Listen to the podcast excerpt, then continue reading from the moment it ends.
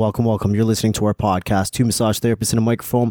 My name is Mark. I'm a registered massage therapist, registered kinesiologist here in Toronto, Ontario, Canada. Got a real cool guest on the phone. Everyone's been on the phone. I'm, I don't know if I'm digging the phone stuff, but I miss, I miss having people sit on our couch. I miss our couch. I do. I miss our couch. Actually, We made Mark so much fuss about the bloody couch, and now, now we don't even have it. Mark went into our office today for, I don't know, a couple of hours. The intent was to go in and actually get some work done just on his own with nobody there because we're closed, obviously. And uh, he only managed to stay there for probably an hour or two before it was depressing because it's just empty and lonely. And And normally when it's empty and lonely, it's just me. I don't mind, but you know, just the whole building being empty and lonely, and the parking lot being empty and lonely, and very empty and lonely. Well, hey, everyone, it's maybe Amanda. My soul and- is getting empty and lonely. oh, don't say that. yeah, it's it's a hard time. I'm going to try to uh, cheer us up a little bit. So, tonight is an episode that's not about coronavirus. I can't promise that it won't get brought up because that's just the reality that we live in right now. But tonight we've got Samantha King on the phone, who is the founder of Fempire Builders. And she reached out to us, ooh, I can't even remember now. It was at least a couple of months ago because we have a mutual acquaintance, uh, Dr. Charray. She was on our show before talking about um, the science behind mindfulness. And I guess, Samantha, you had come up with an idea that you wanted to get yourself out there and appear on more podcasts. And Shar recommended that you talk to me, right? Yeah, that's that's actually exactly how it happened. Exactly. You know? now you're in Looking regret. for more, it, and it's so great how our networks can do that, right? You can kind of put it out there that this is what you're doing, and somebody always knows somebody. Yep, So I was true. really excited to connect with you and be able to have this chat, and I love kind of the format that you guys have going on, and and I, so I'm excited to be a part of it. the bigger question is: Are you in your PJs right now? Yes. Oh, yeah. and did I really fully get out of my PJs today? No. No, I did not. Do you at least have nighttime ones, like sleep PJs and then day PJs, or is that not how it goes? Or are they good? They good for like a thirty-six hour cycle, and then you gotta, then you gotta strip down and, and put on some fresh ones. Why are you laughing like that? I don't, yeah, I don't do 36 hours. Neither do I. I mean, Um, I was just saying, you know, I was just throwing it out there, just a number, just a Right? number. But it's funny. It's funny you should say that because today's pajamas were like, these will do okay. So they kind of went on in the morning and they'll probably stay on until tomorrow morning. And then, you know, you swap them out. You put on a pair of like yoga pants or something to go with them. I think that's really like the style, the go to work style, unless I'm recording something, um, whether it's a welcome video for a new course for us or an IGTV episode. Right now, it's like I really don't have anywhere else to be. So yeah, sweatpants and, and whatever t-shirt I can find that's clean. Yeah, I think? I think last episode we we called everyone sweatpants nation. yeah, we gave a cheers to every everyone that's wearing something with an elastic waist. Yep. Right. I've been mostly in yoga pants myself. Uh, today was the first day Wait, are, are, since. are any of us even putting on socks anymore? Have we just given that up? oh. I don't do socks. No. Only if no my feet are cold. If my feet are cold, I'll put them on. Otherwise, yeah, no. Well, that's fair. Our condo tends to be pretty warm, so I never have the issue of cold feet. So no, I have a lot of clean socks because I haven't worn socks in weeks, and Yeah. I've been pretty much uh, going back and forth between pajamas and yoga pants. And then today, I made this weird decision to shower and blow dry my hair and curl my hair and put on makeup. I have no idea why. That all happened before nine o'clock this morning. I have no idea. That's the first time in weeks that I looked like a real human, and I didn't have my mom bun with the scrunchie. And did you look like this is the other thing, right? So when you're doing a Zoom call or you work from home, like I do, I do a lot of online work. Um, it's, did, did you look, did you look, uh, grown up, as I like to say, from just the top up or did you have on good pants too, right? I have on I have on army printed yoga pants. right?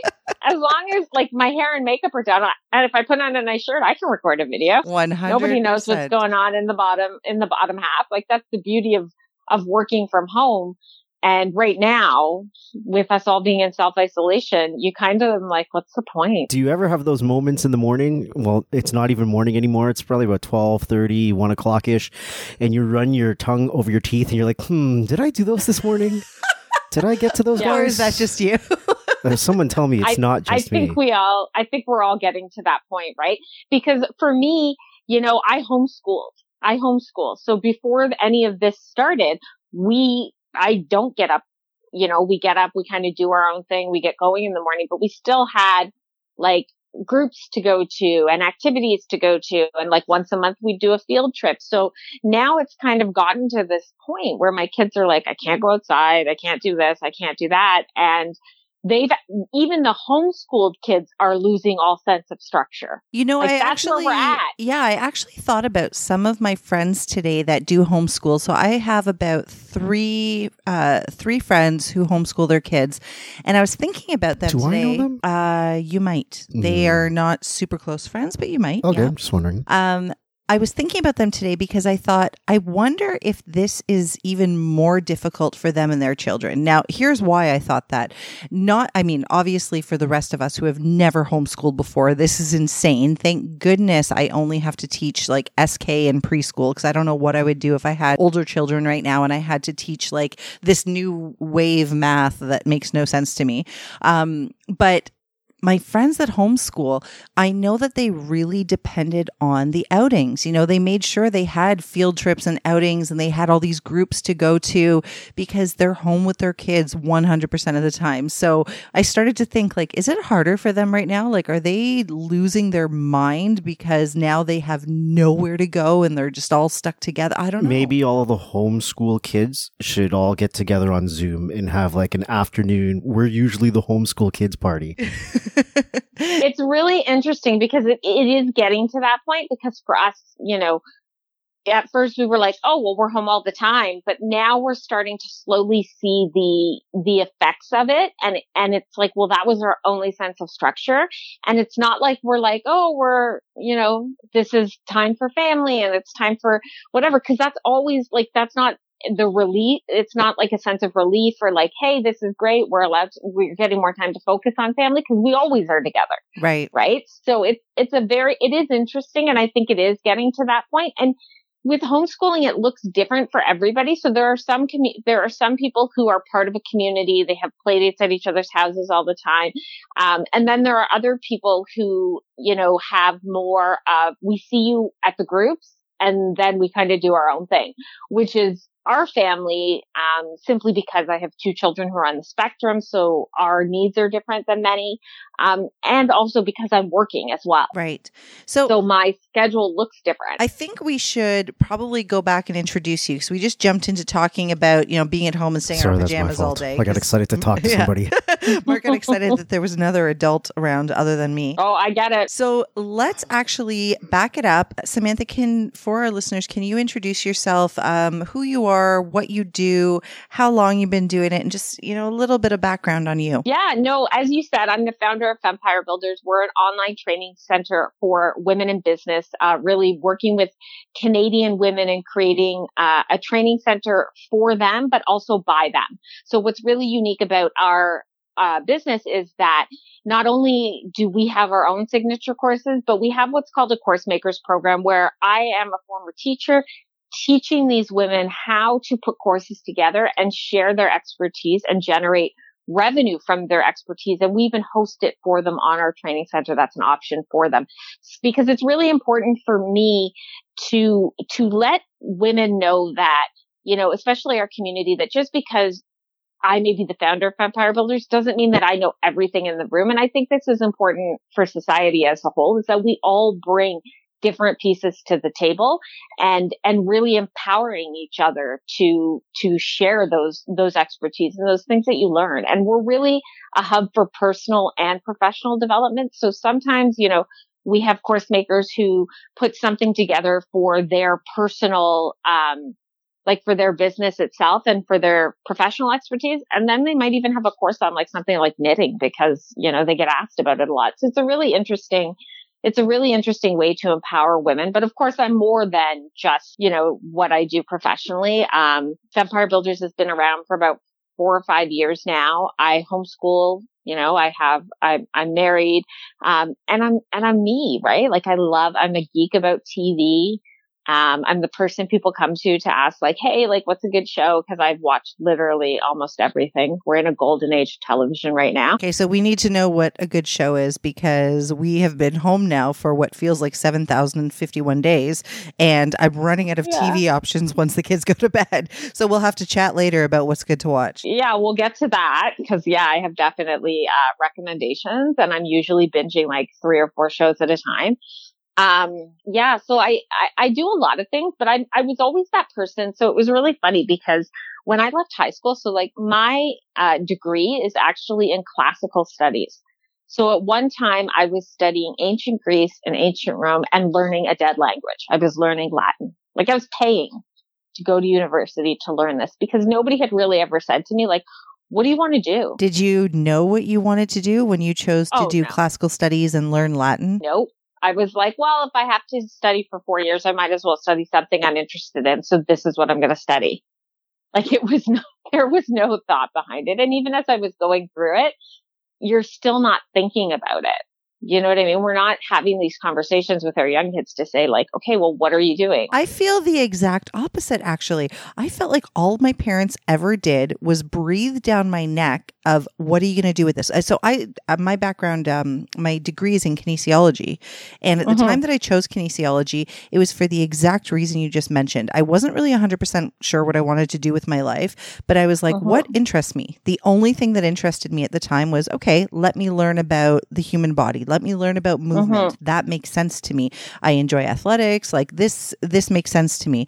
But I felt like all I got was my parents saying, what are you going to do with that? What does that mean? What is a degree in kinesiology? Where does this take you? And I was like, I don't know. I just, I like it. Yeah. Well, and I think too, it's interesting because I had, I came from a different background. Like really my childhood was, was different than most. And, you know, you, you go through different phases, but that was never one of them. For me, it was more about getting through the day than it was figuring out how to do the next piece of my life. And it didn't stop at classical studies. Like then I went into teachers college because somebody said, Hey, you'd be good at that. And then I was in uh, selling textbooks to schools, uh, sales and marketing. Then I was in, um, then I taught for a bit. Then I was in uh, financial services in the back end doing customer service management and marketing. Like it, it wasn't until I had my second kid that I was like, okay, what are you going to do with all this? Like So- you've got all this experience. It's time to stop jumping around. What are you going to do? What do you mean when you say your childhood was was not like everybody else's? Was not typical? What what wasn't typical about it? well, I lived in a house where it wasn't the happiest of childhoods and it was more about surviving and getting through the day than it was about, you know, long-term plans. Got it. So, and so that's what I mean by different than most. I mean, there are people who will identify with my story, but I firmly believe that all of our stories are different. Hmm and you know you you get through it the way you get through it. But nobody ever talked not only was i kind of just trying to get through the day but also nobody ever had that conversation with me like where you said your parents were like what are you going to do with this? What are you going to do nobody asked me that question. And it's funny because normally people who go into history degrees they basically go back for more school and they either become educators uh, themselves or like museums or all of those things but the other piece that I feel was missing in my undergrad was that nobody was telling me to make connections, right? Like intern, get some real world experience, figure out.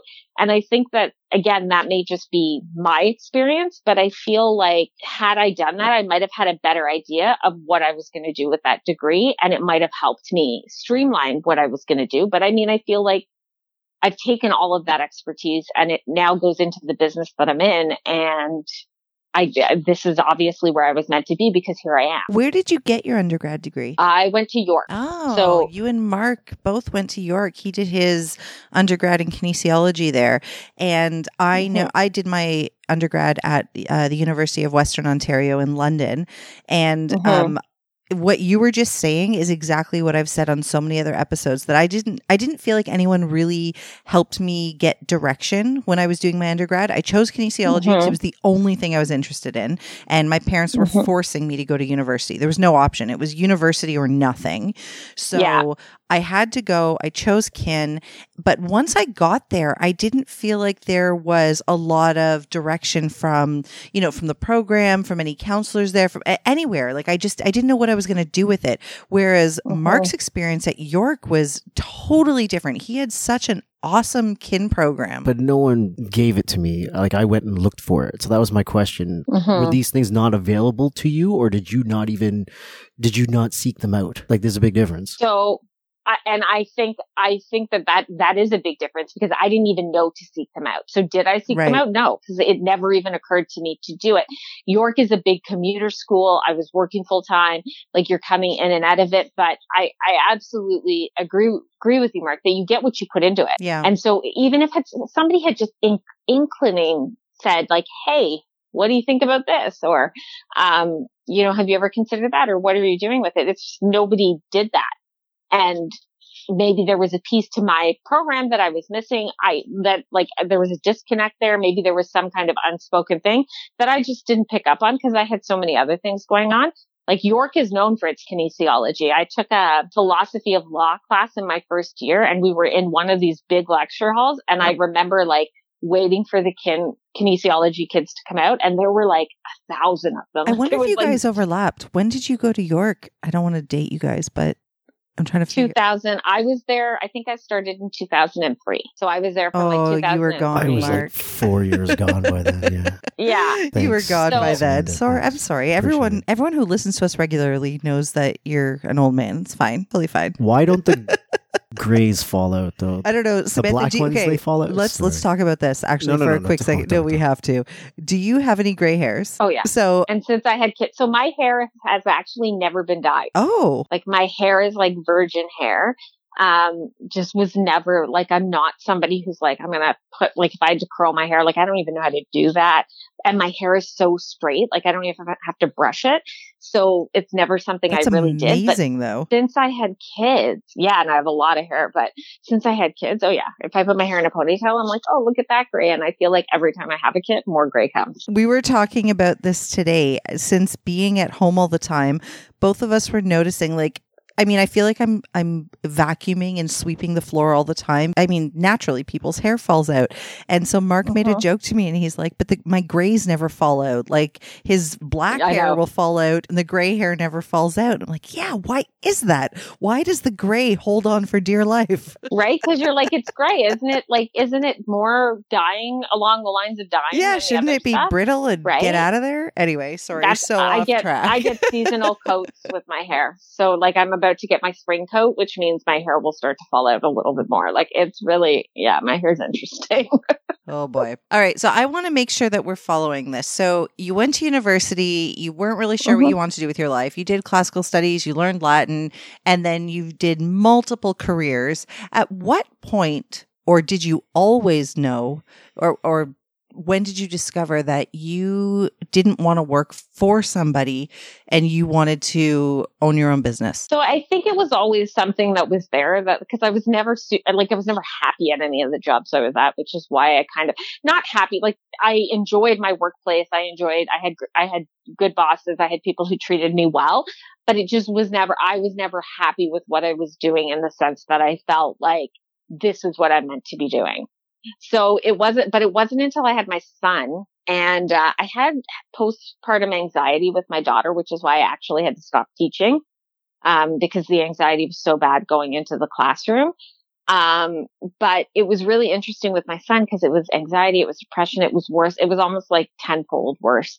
And it got to the point where, you know, you, you're sitting there and like, I'm terrified that my kids are going to want something from me while my husband's trying to go to the bathroom. I was the one with the hand, you know, the meme that you see with the hands under the doors while the kid's hand under the door while you're in the bathroom. Yep. I was the one like waiting outside the door, right? So for him to go to the bathroom and it, it really got dark and it came to a point where I had to really say like, okay, well, what, what changes can I make to make this better?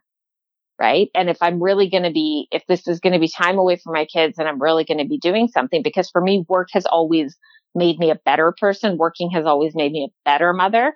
Um, and it's made me more, it's kept me sane, right? The routine of it all. So if I'm going to be, you know, pouring my heart and soul into this, into this time, I need to be doing something that really excites me and it gets me jazzed about living life because at that point, I wasn't jazzed about living life. This is a really interesting mentality that you have. Um, I'm listening to you and I understand it completely. I had pretty bad postpartum anxiety after both kids. The first one I didn't even really recognize because maybe it wasn't so uh-huh. it, I, it was never diagnosed, but it was uh-huh. wasn't until I had my second daughter that I realized like, oh, this is what this was. And my anxiety with the second one was pretty aggressive and it was just yeah, I mean, I I didn't deal with a lot of depression, just more the anxiety. Um, and my uh-huh. anxiety presented itself in just becoming overwhelmed over nothing and uh-huh. random outbursts of anger. Like just it was uh-huh. I I didn't I don't even know who I was at that point. But uh-huh. it's an interesting mentality that your thought process was okay, so if I'm going to go to work, which I know makes me a better person, what can I do that makes me happy? Okay, so somebody with anxiety, you're deciding, let me take on more responsibility, more risk, and make myself more vulnerable and put myself out there and start my own business. It just seems so counterintuitive for somebody with anxiety, where you would think that person would be like, let me just go do a job and be able to come home and deal with all the stuff at home. But your thought process was, let me keep my brain busy doing something I really want uh-huh. to do to maybe make me happier and get rid of like what you just said made so much sense but i feel like it would have been so counterintuitive for so many people. So was that a hard thing to do? Like did you have to sit down with yourself and and kind of give yourself the talk to get you to do this or was this like a fast decision to make? I'm i'm a very gut driven person but because of what i went through with my daughter so i didn't even know it was happening until she was about a year old. And the only reason I really realized something was wrong was because I couldn't go to work. I couldn't, I was supply teaching at the time. That's the nature, that was the nature of getting, you basically could supply teach for years before getting a contract. And so I actually, in that situation, um, with my daughter the first time around, I did say, I'm going to go get a job where I'm going into the same place all the time. So I actually had gone that route the first time and went, here I am because life is cyclical and we don't realize these cycles, right? That we go through. And so there I was sitting there again going like, okay, I'm here again and that didn't work. So where am I going now? Right. You had tried the, I, I mean, for lack of a better term, you tried the mindless route. You tried going uh-huh. to just do something to get uh-huh. you out of your house, away from the kids for a little while, being a productive member of society or whatever you want to call it, but mm-hmm. that wasn't working for you. Being an employee wasn't working for you. No, and here I was again with it, right? So I, I found myself again at a crossroads and I and I said like I went that route and it didn't make me happy. So how can I do how can I take everything that I've learned and make myself happy? Because really I think that's what it comes down to. And, and I don't even know how it happened. Like, Mark, that's a great question. Did I sit down and like have this discussion with myself? I have no idea because the reality is I don't remember a lot of that period. I don't remember a lot of what was going on for whatever reason. I remember looking down and my son is a tall kid. Both my kids were big. My daughter was over nine pounds. My son was eight, four and he's a tall kid. I remember looking down at my you know, two month old baby who was probably the size of a six month old and going like, where did my newborn go? Right. And I feel like it just kind of came through there. And, and I really don't, for whatever reason, I guess I don't spend a lot of time stopping and like journaling's not my thing. So I don't, I, I know, I remember markers, but I don't remember everything. When did this happen? When did, when did this whole, you're supposed to love your job, love your career thing happen? Because I'm I'm thinking back to like being a kid and every friend that I had, their their fucking dads hated their jobs, right? My yeah. dad hated yep. his job. It was just like the thing you did to make money to to do things in your life. So has the mentality about your your work and what you do for work and making, you know, that place's value on you or some sort of status position, is that a thing? Or is it that you are so fulfilled in other areas of your life that you don't need it out of this thing that you do for a living. Or does it depend person to person? Because you're talking to a bunch of people from different generations. I mean, look at you, Okay, well, let's like, just go around the room. Did your dad hate his job? My, d- my, Did, your did he- parents love their like? Oh, this is I was meant to do this. My mom's been waiting This to retire for as long as I can remember. She hates like her job. one hundred percent has been waiting to. Re- She's good at her job. She doesn't love her job. She works for a good company. She made good money. She had good benefits. Cool. Good Did your dad like his job? Did he fuck like his job? Okay. No, no. My father the same way. I'm pretty sure he didn't like his job.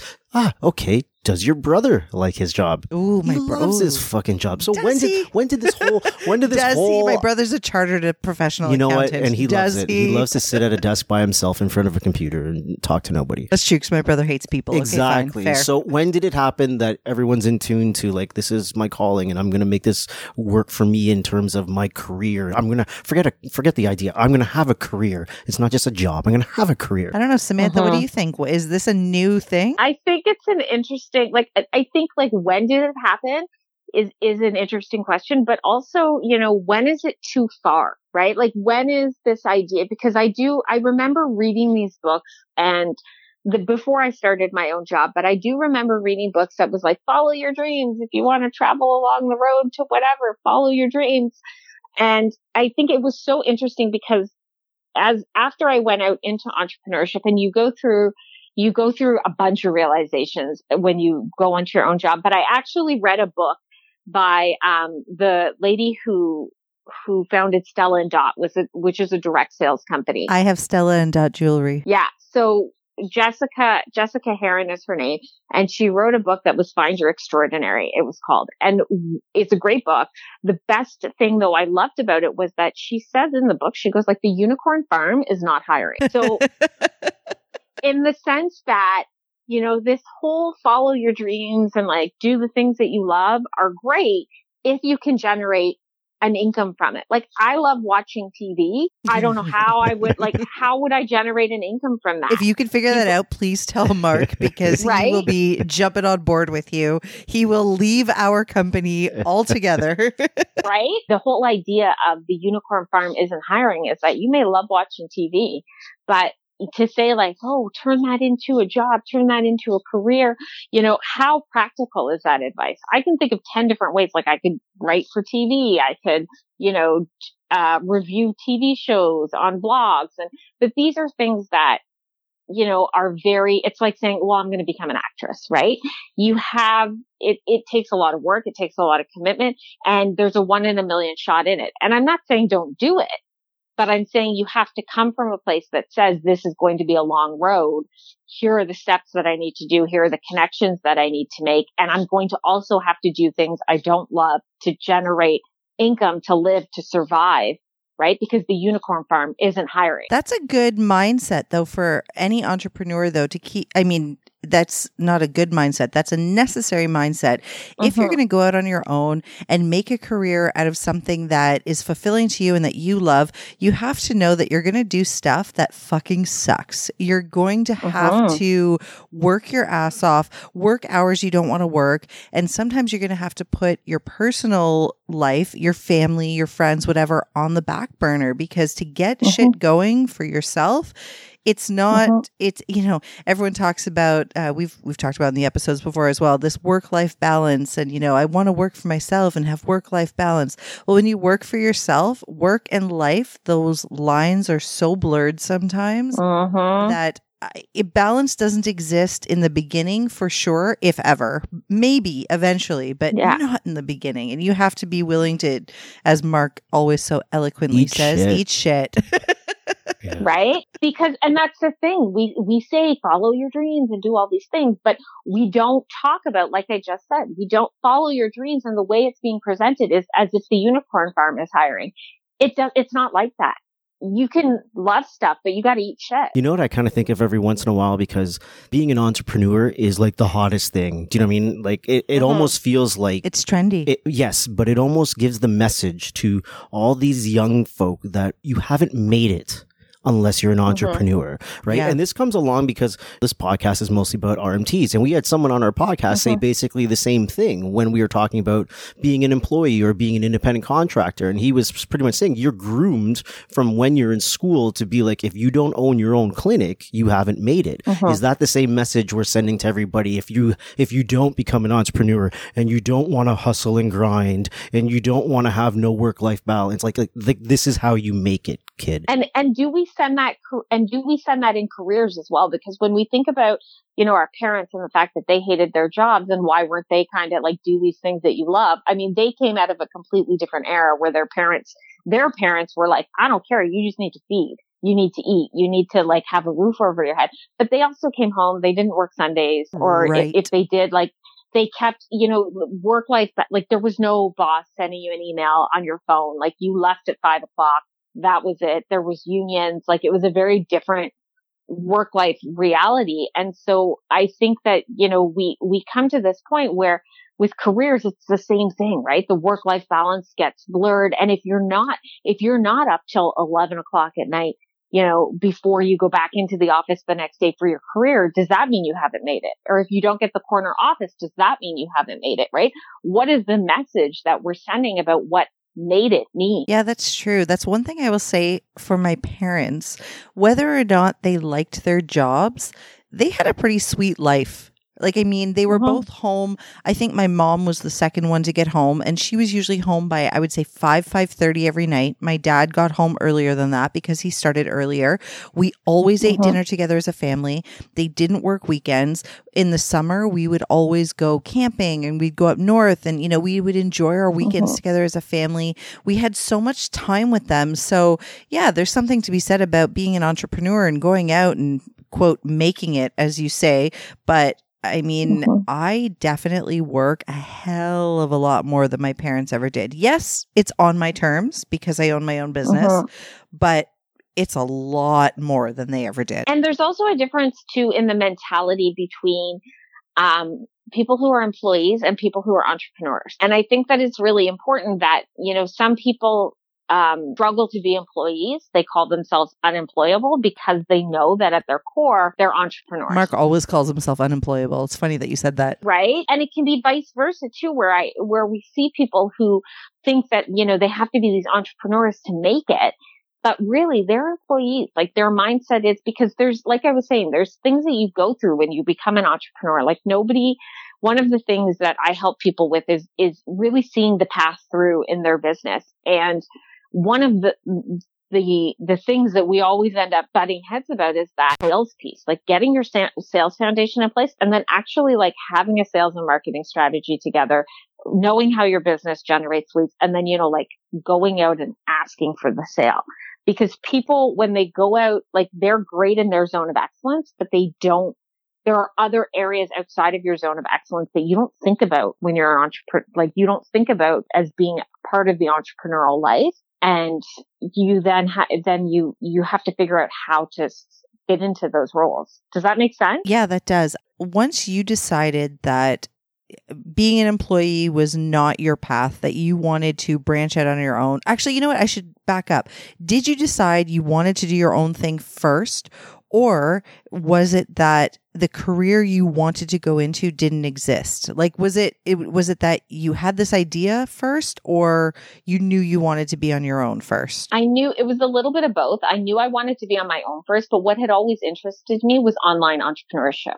So like I was always researching how to do stuff and business models online. And, you know, when I wasn't binge watching television shows. And so that really didn't exist in Canada and it still doesn't. I actually like throughout this whole pandemic, I, I have many, um, people who are reaching out to me for one-on-one sessions and even my, my regular private coaching clients who are really hyper focused on setting up a successful online arm in their business that they can get going now that when they're able to resume in-person things, um, they can still have this other piece going. And it really is something that people are like, I don't even know like what I would do. Like, how does that work? What, what does that mean? So even now it's something that isn't necessarily, hasn't necessarily hit Canada, which I find, um, happens a lot where you see things that are coming out of the UK and things that are coming out of the US particularly. And people up here are like, I don't know what that is. That exists in our industry as well. We've had quite a mm-hmm. few business coaches on our podcast in the US mm-hmm. and there aren't as many business coaches for uh, manual therapists, RMTs, um, you know, mm-hmm. just the rest of us in healthcare in Canada. It seems that majority of them mm-hmm. are in mm-hmm. the US. Uh, there might be some in Canada, but I feel like in the US they're just much more aggressive when it comes to the business side. Aggressive might be the wrong word. No, aggressive is the right yeah, word. Yeah, they're, they're pretty aggressive. but I mean, the business. Sorry, coaches... American folks. I feel like it's this. Like, uh, hi, my name is Mark. Buy my shit. Like that. like that's yeah. that's the sales pitch right? in the states, right? Yeah, Canada's a little different. Yeah, it's true. And is that because their culture is based on this whole American dream thing? Right? And oh, so where sure. does that for sure right? Where does that and and we know that you know they spend money differently, they have more uh, disposable income because they're taxed differently. Like things are very different, and I think that was one of the things when.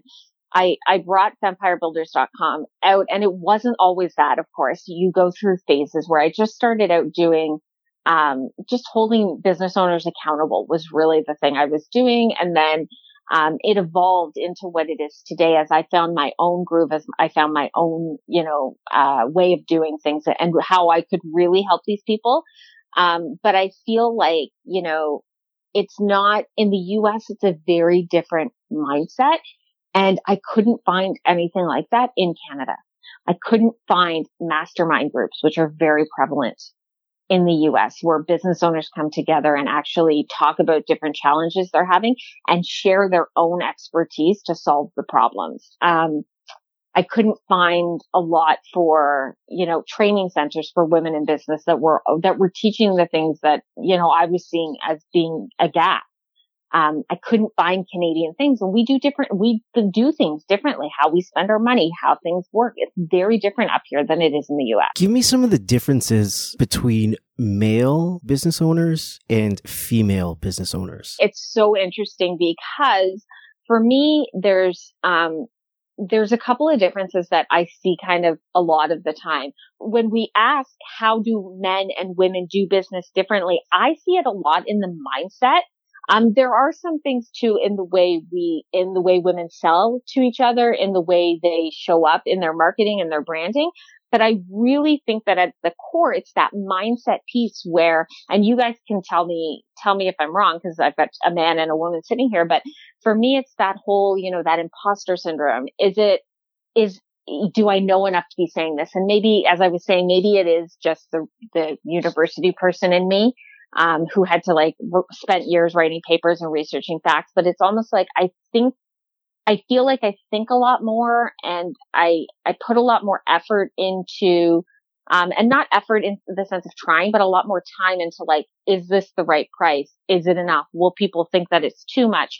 Um, you know, have I researched all the facts? Have I considered all the angles before I post this 30 second IGTV story, IGTV episode or, or Instagram story where my husband is just like, this is just what I think. I've and, never really you know, considered that a male female issue until you just said that right now, because Mark and I, we own and operate a business together. We do everything uh-huh. together. And you just described us like perfectly.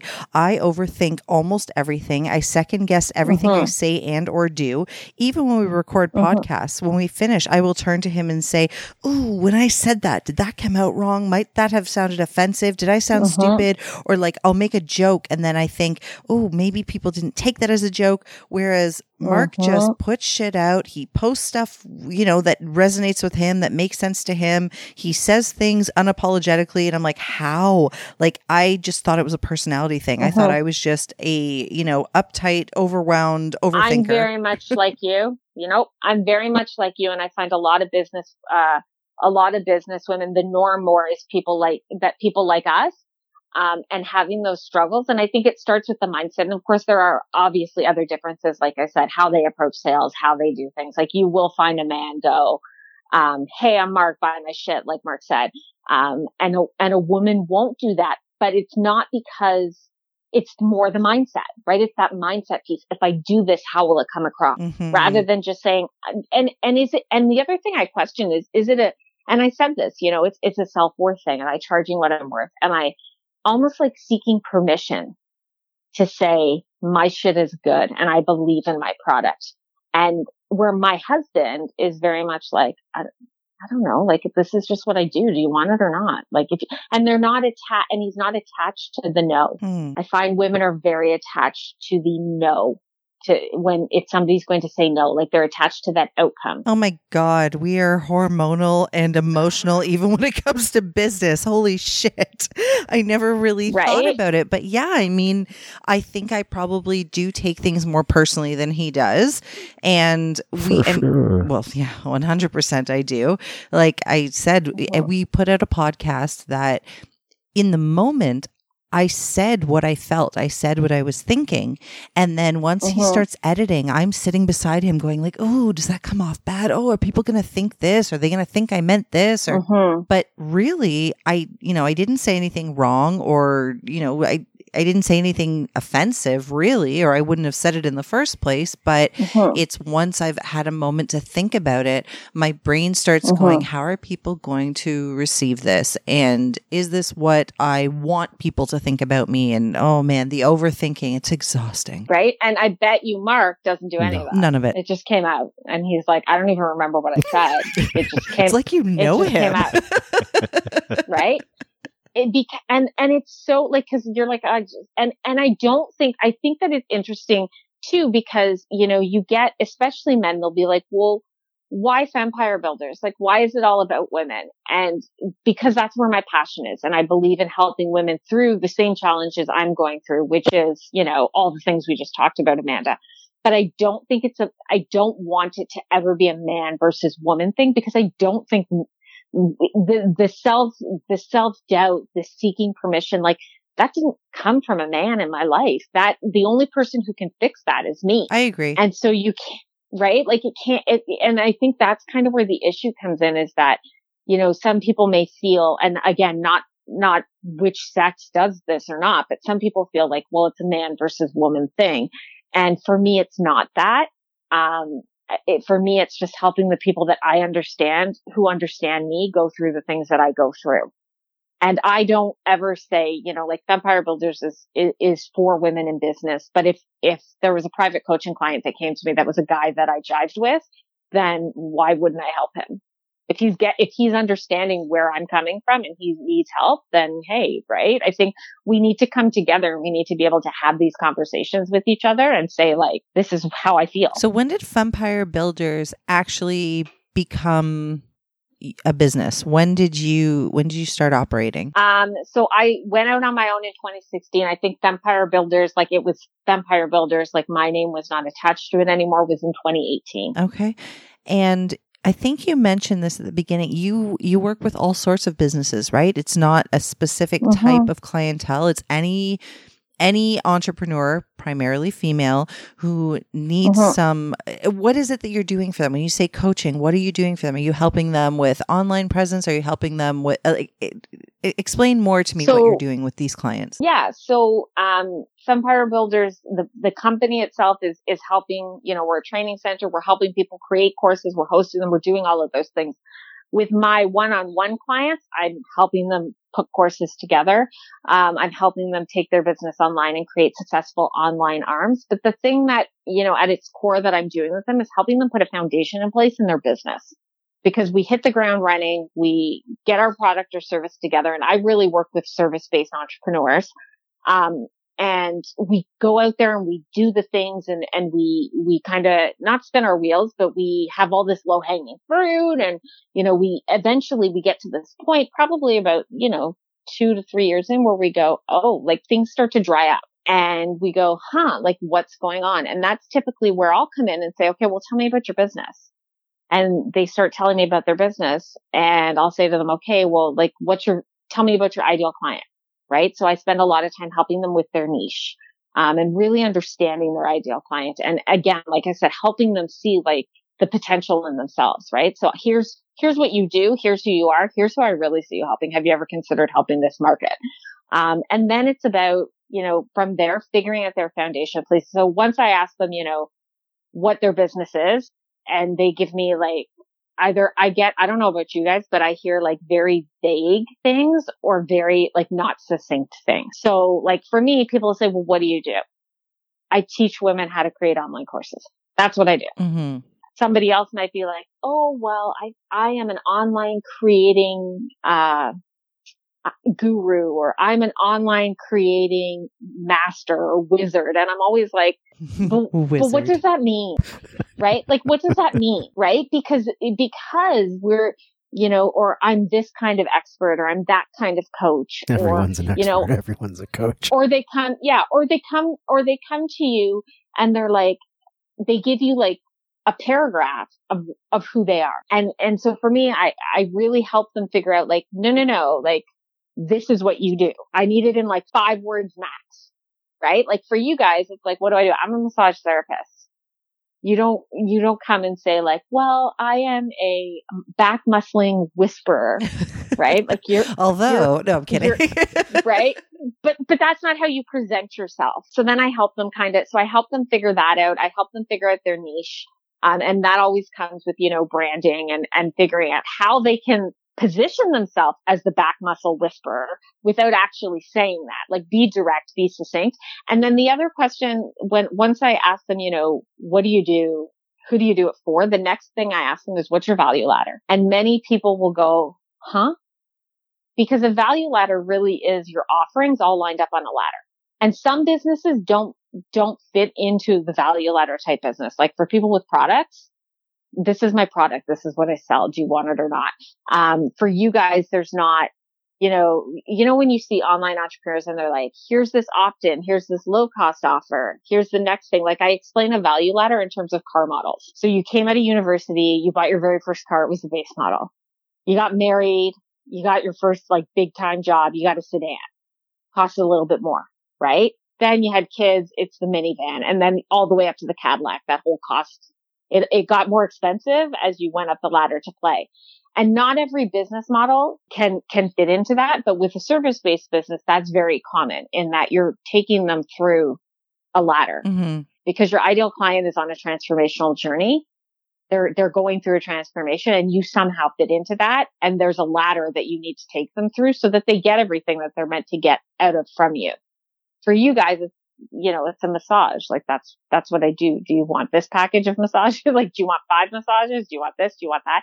For, for your business model, it may not necessarily jive with a value ladder, but a lot of my clients, that's the third question I ask them. And so then I'm helping them figure out all of those pieces and figuring out what, what goes next and then figuring out, you know, your sales process. I've always been somebody who's very process oriented and helping them figure out how you're going to automate that right? How do you, then you want them to do this or they click this link in an email, then they have to do that. So it's really, I do a lot of things. But that's perfect. So you also probably don't know mm-hmm. this about us because, as I said, we spoke months ago and then, you know, mm-hmm. the world exploded with a global pandemic. So things have changed drastically. But you probably don't know that the other thing that Mark and I do, two massage therapists and a microphone, is a side project. We actually own a continuing education company called ConEd Institute where we teach courses for manual therapists. So we work with kinesiologists, massage therapists, osteopaths, chiropractors, physiotherapists therapist. Uh-huh. And uh,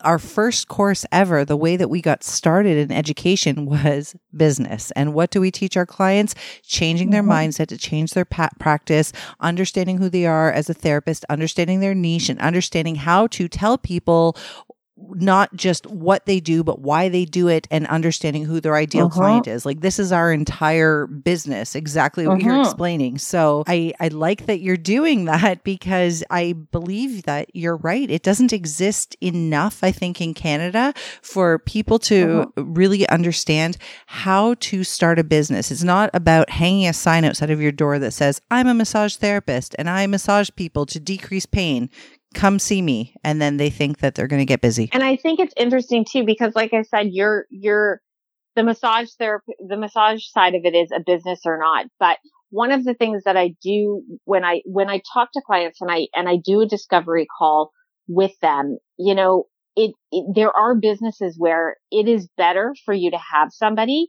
who understands your business, your industry, right? Because for me to coach a massage therapist, not that I haven't done it before versus you to do it, where are they going to get more value? Right. Because for me, I'm giving them ideas and I'm, and I'm trying to help guide them through a process. But do I understand their I understand that they have regulations, but how much faster would it be if, and how much more value would they get for their time if they talk to somebody like you who already knows what the regulations are? Right, right. Right. It's the same thing. There's other, uh, salon owners is another great one where you know, you, you, that is, there is, there is an art to that and there's a way because there, you have to understand the revenue model, mm-hmm. right? Same with financial services. They're all reporting to the MFDA if they're in the mutual funds or like they have people that they're reporting to. And so again, it's about understanding how that business makes money. So can I get more of a more of a concrete example then? What would be your ideal client? You say you help women uh, create online courses. Well, not only women, but majority female entrepreneurs create uh-huh. online courses. What is your typical client? What's what would you say your niche is? My typical client, as I said, is they they are service based. Um, and they're usually at that, they're usually at that three to five mark in their business where they're saying, you know, I need to get more focused. They're done spinning their wheels. They need to get more focused. They, they want more direction and they're, they're done. Like they've gotten to that point and I don't know if this happened to you guys because I don't know if you guys had corporate after school or if you went right into entrepreneurship, but I got to a point where I looked around and I was like, I just traded in the hours at work, but still brought home all the meetings, all the calls, all the emails, all the workload. And I didn't feel like I was getting anywhere.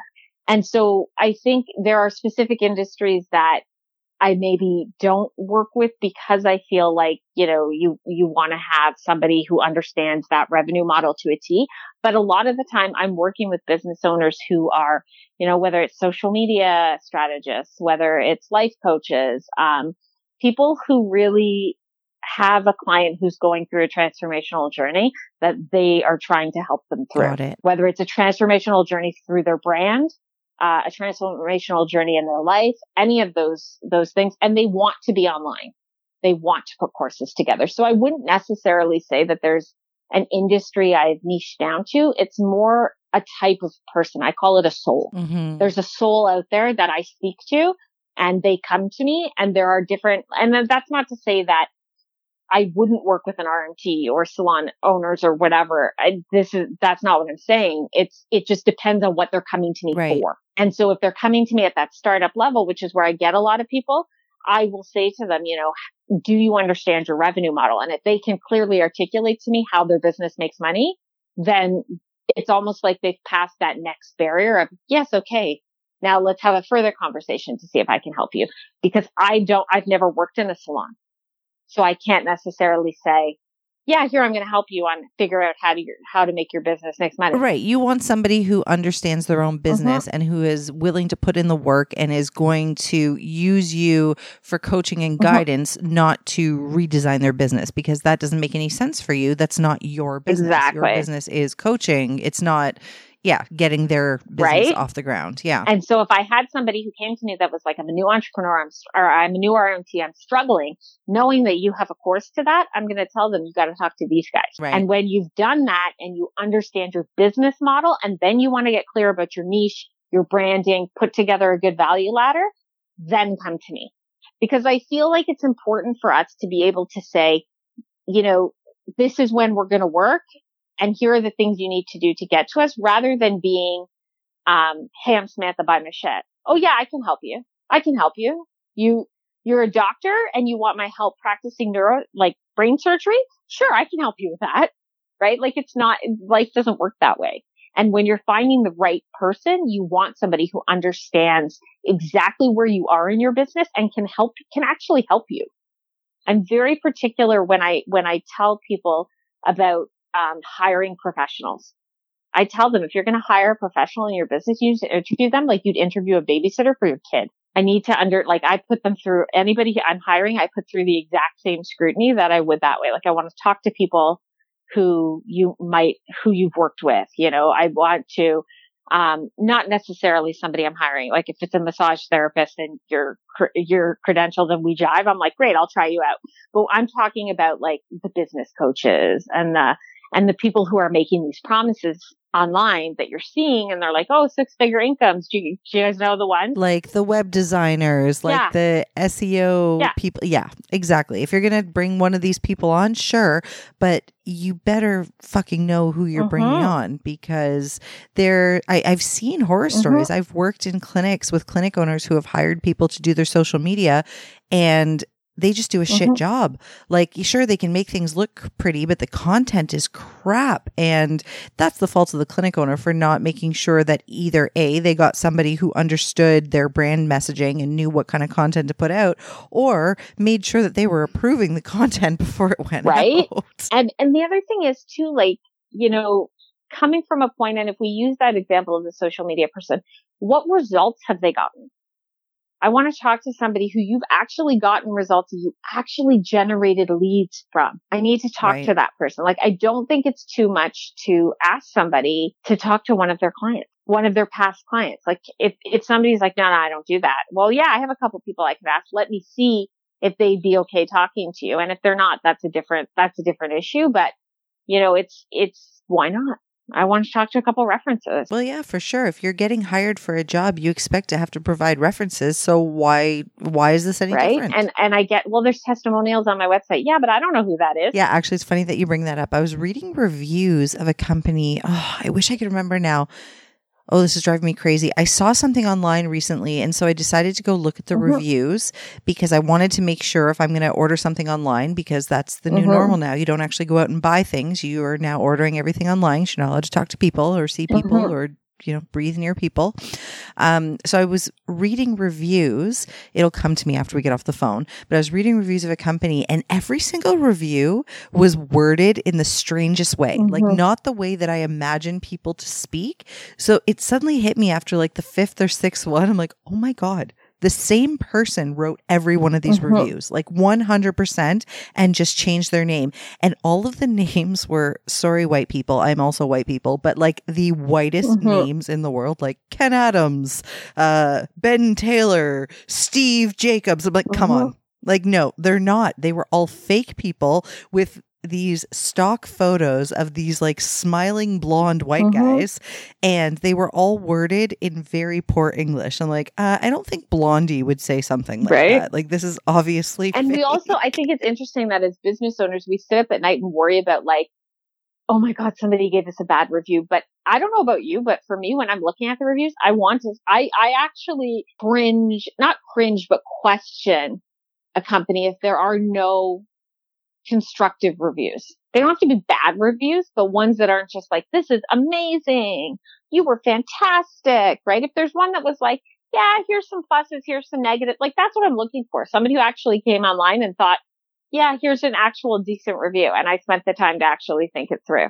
So I think it's, you know, it's, it's about understanding those pieces and picking up on those subtleties and realizing that like, yeah, I can get a stock photo off of Pexels and make my own review anytime I want. you just made me remember what the reviews were for Right. it was it was a restaurant i won't i won't say what type of restaurant but i was or- trying to order some type of ethnic Mhm. food and as i said the reviews were all these like super super white Mhm. guys and the english was very poor so it was clearly written by somebody who either owned or worked at this very ethnic restaurant i was like um yeah something's not adding up here ken adams didn't Yeah. say this right?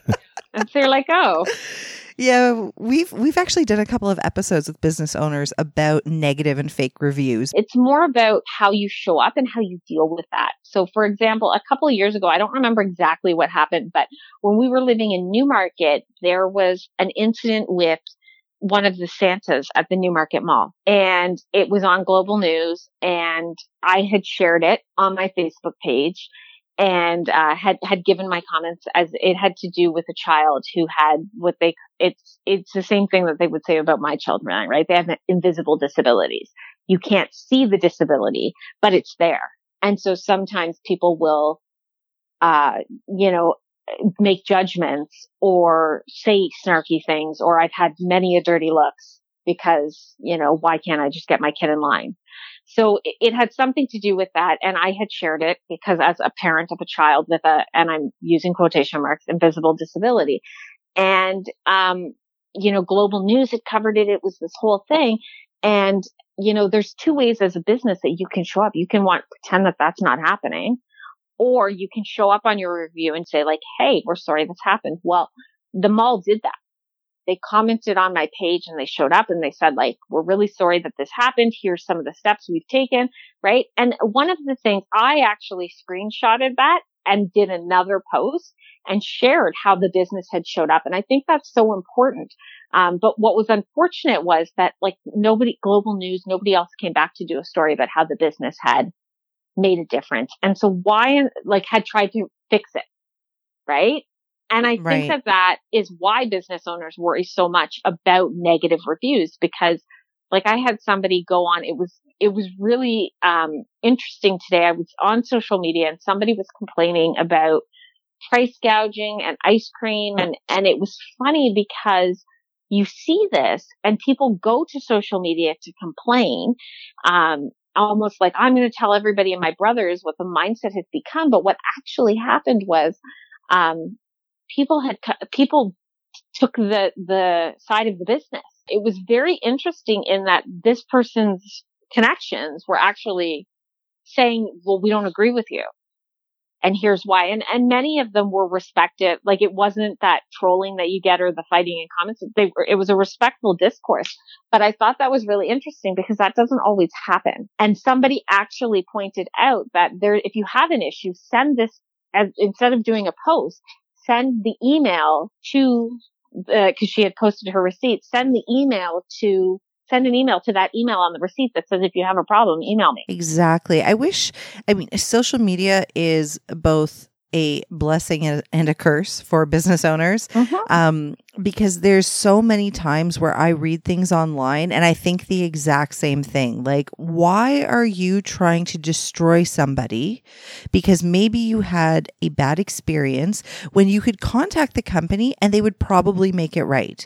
You know, there's some companies that maybe aren't reputable, but most places, if they're, you know, not trying to destroy their livelihood and their business, they're going to try to make right. I mean, small businesses definitely still uh, follow the customer is always right with some exceptions mentality. So, you know, they're going to try to figure out what happened and fix it. So instead of trying to put people on blast on the internet and ruin their life, And that's the thing. Do you really, if you're going to just post on social media, do you really want change or did you just want to vent? And in which case did that really need to be Yeah. online? Because if we wanted to affect change, we would go the route, the route of, of most effectiveness, right?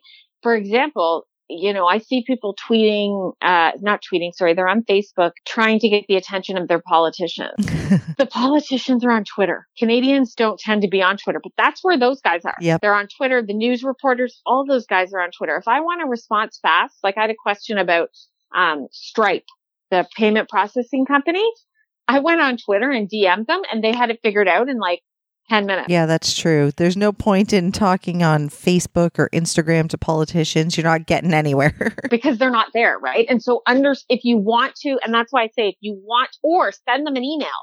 Like the best thing to do is to call their office and send them an Yeah. email, right? But if you really wanted change, would you not have gone the most effective route? And maybe that's just me because I don't have a lot of time. And I'm like, you know what? there's God. I'm, I'm the person who is always, there's got to be an easier way to do this. And so I want to go right to the source. And so for me, if there's an email that says, here, you've got a problem, I'm going to email you and I'm going to say, Hey, this is my issue. What can we do about it? I know that uh, this is, we're not necessarily talking about being an entrepreneur at this moment, but I think this again just goes with this entrepreneurial mind. Like, you don't have time to beat around the bush and, you know, you want to get shit done, you just get shit done. And that's exactly it. Mhm. Mark has always been that way since the day I met him. Like, if there's something that has to be done, it's what is the quickest way to just do this? Um, it, it there is never any hemming and hawing with this guy. When we decided to start the podcast again, I know that you're not you're not really a, a listener of our podcast yet. I'll say yet, um, Mhm. but when we started it, it was literally he had this idea.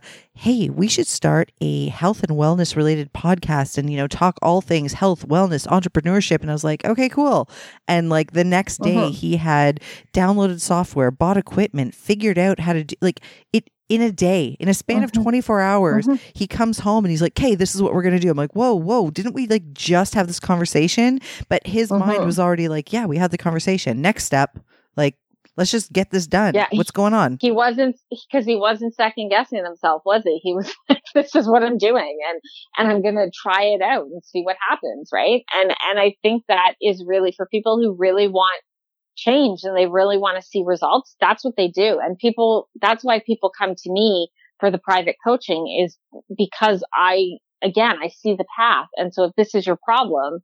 And you need to figure out how to get it done. Then okay, let's. Here's how I see you doing it. Tell me what your last discovery call sounded like with someone that you chose to not work with. Um, so for me, if it was somebody, I, I have to, I have to think because I, I feel like a lot of the time it's, it, comes down to a fact of you're not ready and here's why you're not ready. And here's what I want you to do. Or here's what I want you, have you considered this or have you, you know, What types of things might I'm not ready sound like? it might sound like um I don't want to say pushback because as entrepreneurs, you know your business the Mhm. best. And just because I said something doesn't mean like you can say, that's a great, interesting thought, but here's why I'm not going to do it. It's, it's more the people who are like, no, no, that would never work. Or that's, that's the kind of person who I would say like, that's, they're not pushing back. They're just Mhm. not willing to hear other perspectives we know that kind of person. um, right? Yeah. And and so if but if they had said to me, you know, that that's not going to work, and here's why, and given me a reason, then okay, great.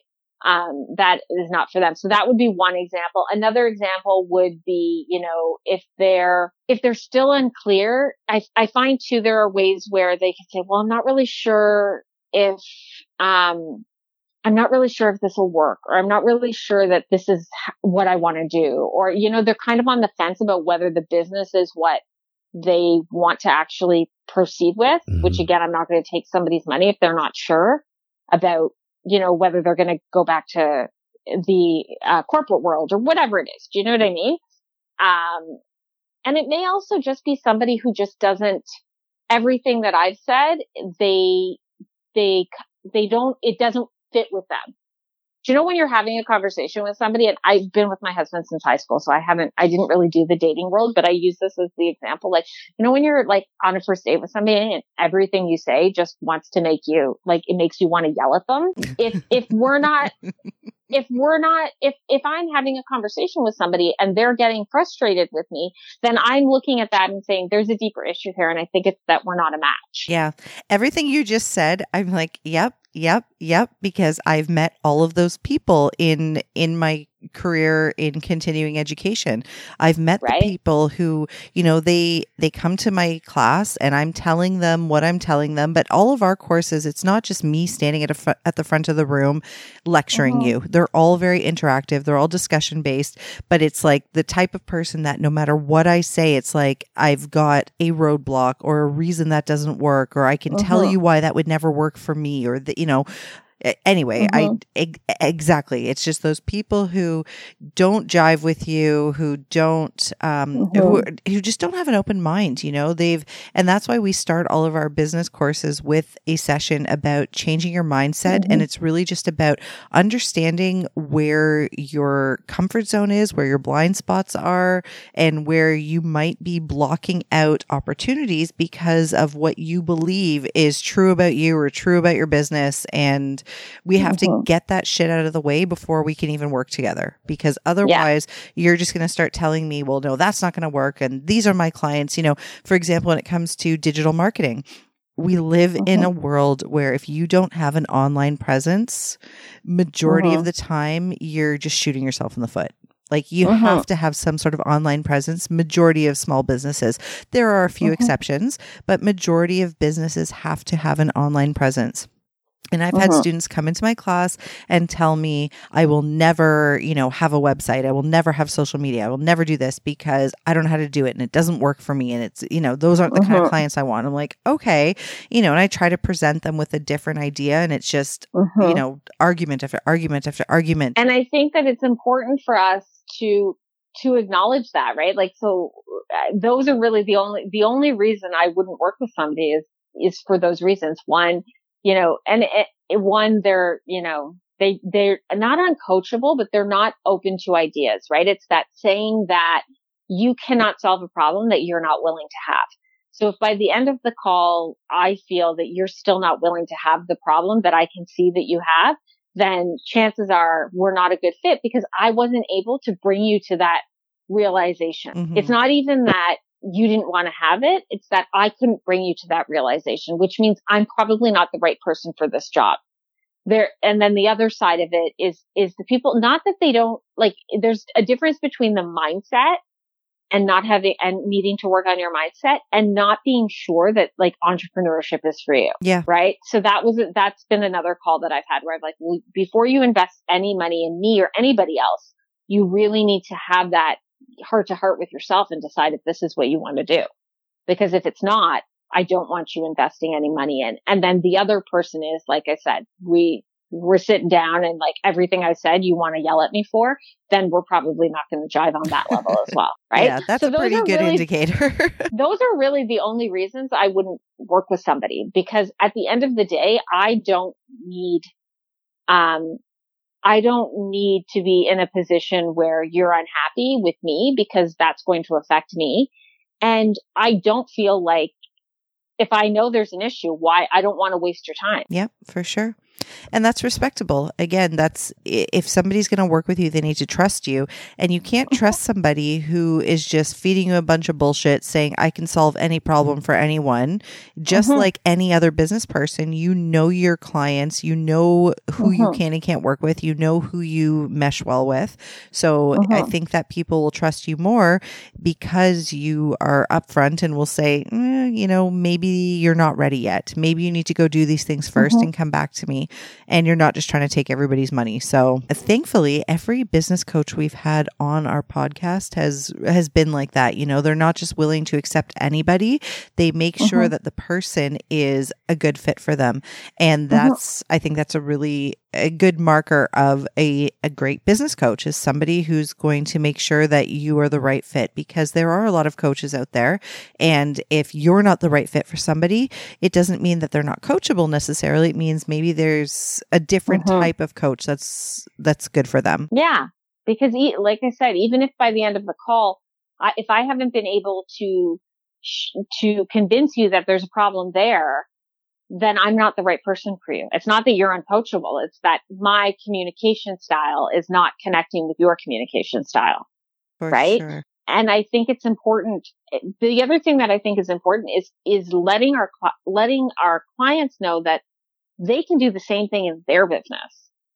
There is no reason to, to be at, at odds with who you're attracting. And, and they, and they kind of say, and this is one of the things that I help people with is you know, finding clients, attracting clients that they love to work with because they'll come to me and they'll say, you know, I've got all these clients and I'll say, well, who do you really, when we start figuring out their niche, who do you really enjoy working with? And they're like, well, I don't, I don't know. I can't think of anybody. Well, that's a problem. Yeah. Because if you're clearly you're attracting people that you don't love to work with, not that you don't like your clients and you don't feel like you're making a difference, but if I had to say to you, like, if you could take one client out and spend an entire day with them, do you have any clients like that? and you're like, hmm, I don't really know off the top of my head, then chances are you're not attracting that client because that's not the vibe you're putting down and they're not coming to you. I have so many clients that I'd love to hang out with right now. I miss them all. Jesus, this is such right? a weird time. Um, I think this is a good time though if it works for you. If anybody mm-hmm. that's listening to this feels like they, you know, they really resonate with what you're saying and they wanted to get in touch with you, do you have contact info to give out to our listeners? Uh, website, email, however you prefer people to get in touch with you? Yeah, I think the best thing to do is to connect with me on um, on Instagram. So my handle is at I am Samantha King and you can connect with me and it'll allow you to email me, check out my website, my services that I offer. Um, and, and just go there and really connect and you can, there's so many ways, different ways to interact and connect and really get a sense of, um, if we're going to be a good fit. Even before you try to book a discovery call with me, if you want to book a discovery call with me, yeah, send me an email. It's Samantha at fempirebuilders.com. Um, and, and we can figure out how to do that. By the way, did you come up with the name Fempire Builders? I did. I did. And it's funny because the, uh, my, my lawyer is actually talking about trademarking right now.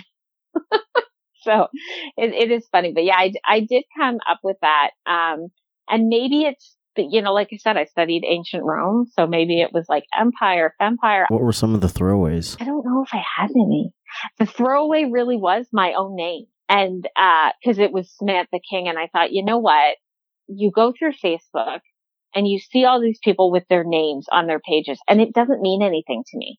Even in a sponsored post, I see and it's like, you know, Susan McCleary and it's a post of something I'm interested in, but I'm not going to remember what her name is. Yeah, that's and true. I think too, as a business owner, you know, I always talk to people again, like I said, I'm helping them put their foundation in place. I'm helping them see the path through creating a roadmap. One of the things I ask them is like, what are you going to do 20 years from now? You're done with this business. How are you getting out?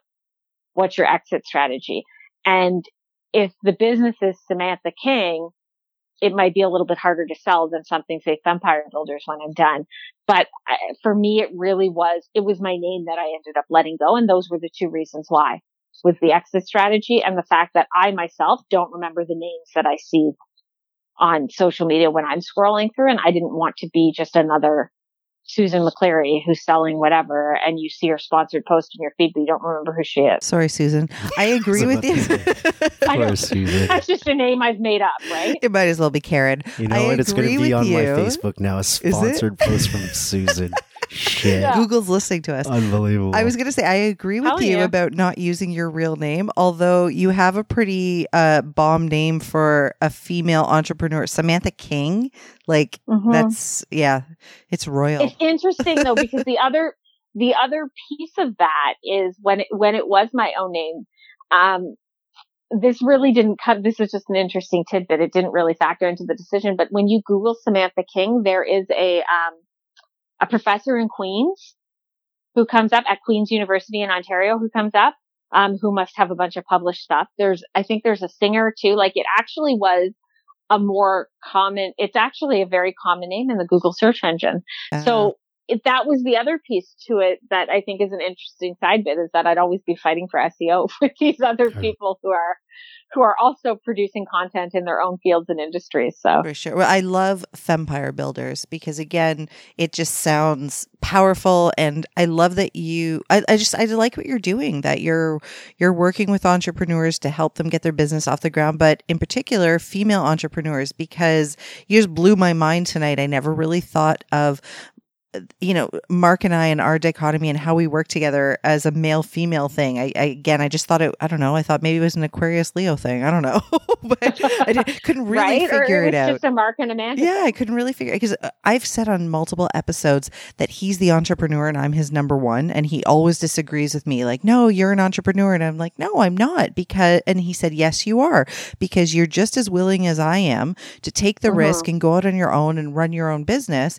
But I always Mhm. Viewed it as, you know, it was him, but I think it's because he's got ex- exactly as you said that that innate ability to like this is my idea this is what i want to do and i'm going to do it whereas i'm like Mhm. okay wait let's think about this let's make charts and graphs let's calculate this like i don't i don't Mhm. know i don't know if we can just put this out there right now Mhm. so this has all been uh, very interesting and now i've got a whole bunch of soul searching to do about my ability as an entrepreneur and a female And I think too, the important, like, yeah, it was, like you said, like my mind has been blown. It was, it was an important conversation to have, but it was kudos, like kudos to Mark for asking the question because I don't actually get asked that question a lot.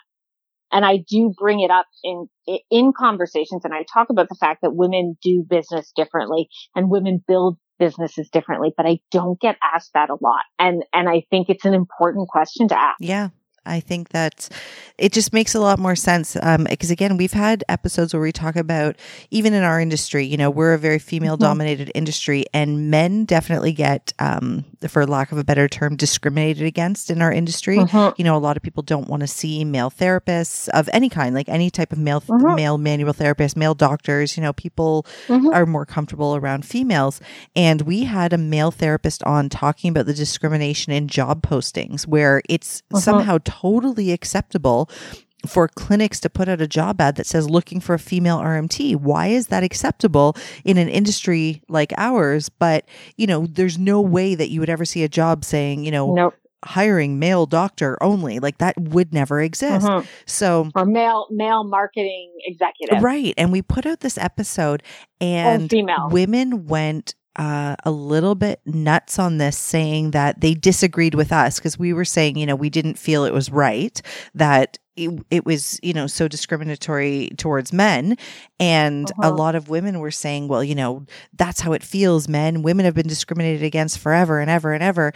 And my argument kept being, well, you know, just because we've been discriminated against, then does it make it right to discriminate men? Like I, I wasn't really seeing Is that the way to affect change? Is my question. right. That's my pushback to that kind of stuff. Is that true equality should go both ways. Right. And I'm I'm True with you and should matter should should be an even scale. And if you if we want to, you know, break the glass ceiling, is pointing fingers back and forth that hasn't gotten us anywhere. Is that going to affect change, or do we need to do better?